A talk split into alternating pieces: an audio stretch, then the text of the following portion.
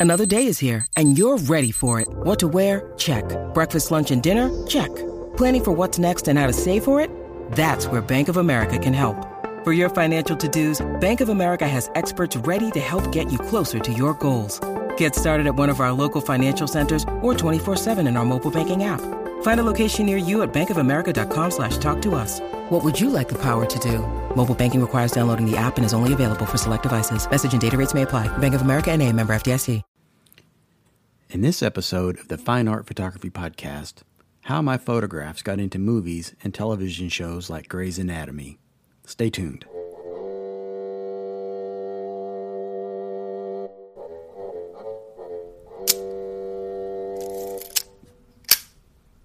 Hey everybody, Keith Dotson here, and in this episode, I'll break down for you how I got my photographs onto TV shows like Grey's Anatomy, Gossip Girl, Melissa and Joey, and many others, and also into movies. When I first started selling photographic prints, I was selling solely on Etsy and quickly learned that if I wanted to ever make any money in this business, and I'm using air quotes to say business, I need to find multiple streams of income. There was a young lady whose work I really admired at the time, and I saw her on Etsy and in other places. Uh, and I, I, thought her work was beautiful, but even more, I admired her business acumen. Her name is Alicia Bock, that's B O C K, and she's still out there. And not only were her prints killing it on Etsy sales, but she also posted somewhere, maybe on her blog or her website, uh, that her art had been um, in Sex in the City, and she had a screenshot showing it in one of the scenes of the Sex in the City movies. And uh, I remember thinking, what? Uh, I decided this was an avenue I needed to pursue. As a movie buff and just as a guy trying to market photography, I had to get get in on that action. So after some research, I identified two companies in Los Angeles that I wanted to contact. These are art companies that supply art to movie sets and TV shows, but they do it like any other movie prop. So um, they work with set designers and art directors to deliver framed art on demand. And while you might think this is some kind of a really well planned out kind of a thing, apparently these folks get last minute orders that must be delivered to TV shows or movie sets like that day or the next day. So it's very, very quick turnaround. Um, anyways, to reach out, I uh, crafted a carefully worded but very brief email to both organizations. You know, this is very succinct, and I try to communicate clearly and um, make it as brief as possible. I included 10 uh, low resolution JPEGs that not only represented my work at the time, but also looked very cohesive as a little mini portfolio. All these 10 JPEGs look like they belong together and look like they were made by the same person. My subject line was clear and it made uh, quite obvious what my purpose was for emailing.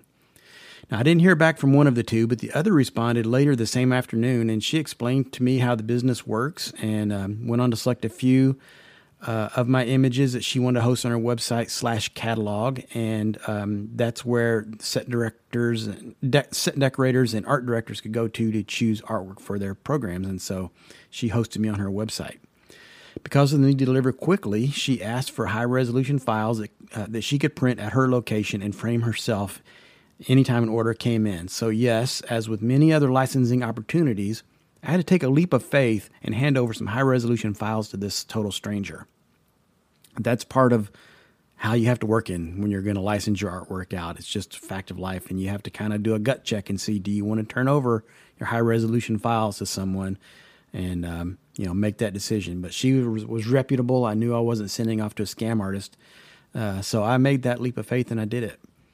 Now, within a month, I got my first notice that my work had been selected by a TV show on a channel at that time called ABC Family, and it was uh, the show Melissa and Joey, starring Melissa Joan Hart and Joey Lawrence. The show was doing a set redesign and placed three of my photographs on the staircase, which was a really highly visible position on that set. Um, these photos were seen in probably every episode after that for three seasons until the show ended in 2015. If you search Melissa and Joey set photos or just even Melissa and Joey, you'll find hundreds of examples um, of photos of their set or may- maybe screen caps from the TV show, all featuring three large black and white photos on the staircase, and those are mine. Now, at this point, let me say these photos are treated like props. I wasn't highly paid. I got no credits in, you know, like the end of the show or anything else. If you're a world famous artist, you might get some kind of special treatment or be treated differently. But for me, this was just more of a PR event than a wealth generating event.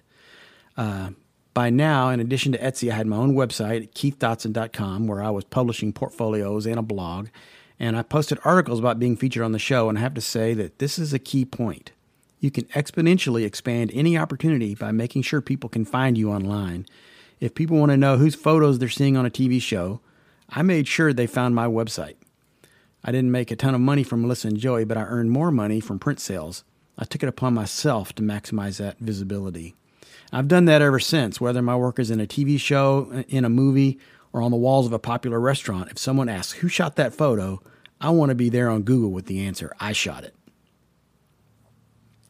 After Melissa and Joey, my work was picked up by more than a dozen advertisers like DirecTV, Wendy's, and there was a very high profile ad for a COPD drug where a guy was laying on a couch with an elephant sitting on his chest, and my work was on the wall behind the elephant. The same agent in Los Angeles also got my work into Grey's Anatomy. Wow, yes, Grey's Anatomy, one of the most popular long running television shows of all time.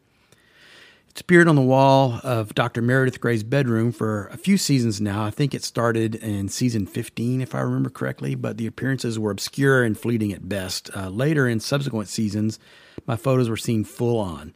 I remember one episode where Meredith Grey was hosting one of her regular chat sessions in her bedroom with a whole bunch of people in there talking about life. If you've seen the show, you know what I'm talking about here. But she was turned to look at the wallpaper just below my photos and talking about how the wallpaper needed to be replaced or something like that. But essentially, she was focusing the viewer's attention 100% on my photos, which was awesome. Same agent also got my work into movies. Uh, I had a, some work in the movie Why Him, which starred James Franco and Bryan Cranston. It came out in Christmas, I think 2016, if I'm not mistaken. And there were several other notable actors in there, and my photos were seen on a wall near the end of the film, and they shared screen time with Gene Simmons and Paul Stanley of the band Kiss, which was pretty epic. They also appeared in a rather horrible uh, movie called Peppermint in 2018, I believe it was. Uh, that starred Jennifer Garner, and I went to the movies to see it, and it was. Uh, I, I, let's just say I wouldn't recommend the movie. Sorry about that. Now, a few years ago, my agent decided to focus more on art turned her business into a full fledged art gallery, you know, bricks and mortar location in Los Angeles. She did occasionally show my work in her gallery, but mostly she focused on contemporary LA artists. And um, the appearances in TV shows and movies began to trickle down. And then last year, she closed the gallery and the business altogether, so that contact was lost. However, that's not the end of the story. Last year, I heard from art buyers representing Tyler Perry Studios in Atlanta. They bought rights to a handful of my photographs that were shot in Atlanta to appear in a new show, which they wouldn't tell me the name of it at the time, but it turned out to be the show Sistas, with an A, Sistas. In this case, there was no intermediary, so I made the deal, and I was paid well for the work. Again, this demonstrates the power of being well represented on your own website. That's how they found me. In this case, I sent files to a photo lab in Atlanta, which made prints that were picked up by the art handlers for the show. So uh, you know, I didn't have to send Tyler Perry my high res photos. I sent them to a lab like I send prints to labs all the time, so it wasn't that big a deal. Now, I don't know what the needs are going forward. If you're interested in getting your work into TV shows or movies, I don't know who's buying art. I don't know how any of it works anymore. I haven't really checked into it. But I hope this episode will let you know, as an artist or as a photographer, that there are possibilities for you out there for your work. Just go get them. Do the research, do the homework, keep your eyes and ears open, and just go grab it. Anyways, that's all I've got for this episode, everybody. Thanks for listening. I'll talk to you again real soon, and be sure to visit my website, keithdotson.com.